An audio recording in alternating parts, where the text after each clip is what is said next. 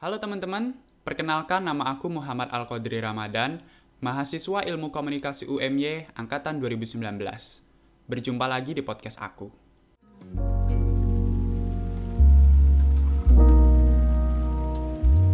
Kali ini aku bakal membahas tentang jenis lembaga penyiaran yang ada di Indonesia.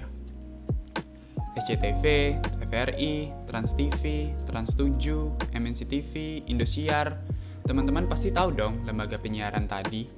Tapi teman-teman tahu nggak kalau lembaga penyiaran tadi masuk ke lembaga penyiaran publik, swasta, komunitas, atau langganan? Nah, di sini aku bakal jelasin satu-satu apa itu lembaga penyiaran publik, swasta, komunitas, dan langganan. Langsung aja ke yang pertama, yaitu lembaga penyiaran publik. Menurut Undang-Undang Nomor 32 Tahun 2002 tentang penyiaran dan Peraturan Pemerintah Nomor 11 Tahun 2005 tentang lembaga penyiaran publik, lembaga penyiaran ini didirikan oleh negara dan bersifat independen, netral, tidak komersial, dan bertujuan untuk memberikan layanan untuk masyarakat. Siaran dari lembaga ini bisa diterima secara tidak berlangganan atau free to air melalui sistem terestrial. Contoh dari lembaganya itu ada TVRI, RRI, dan lembaga penyiaran publik lainnya yang didirikan di provinsi, kabupaten, atau kota. Lanjut nih ke lembaga penyiaran yang kedua, yaitu lembaga penyiaran swasta.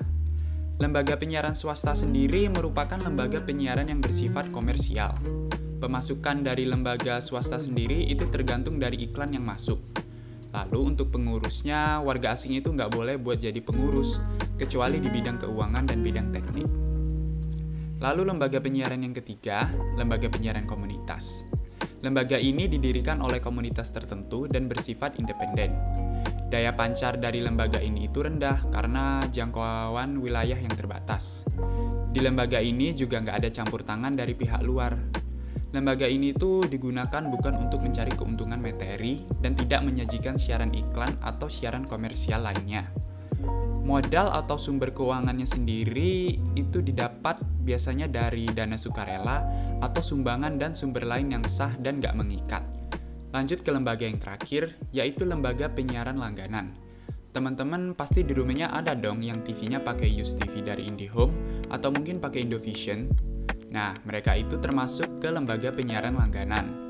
Lembaga penyiaran ini didirikan oleh Badan Hukum Indonesia untuk menyelenggarakan jasa penyiaran berlangganan dengan tujuan komersial. Siarannya menggunakan sistem satelit, kabel atau terestrial dengan menawarkan variasi program siaran yang dapat dipilih oleh pelanggannya. Nah, itu aja yang bisa aku sampaikan tentang empat jenis lembaga penyiaran yang ada. Semoga apa yang aku sampaikan tadi bermanfaat buat teman-teman semua ya. Cukup sekian dan sampai jumpa di podcast aku berikutnya.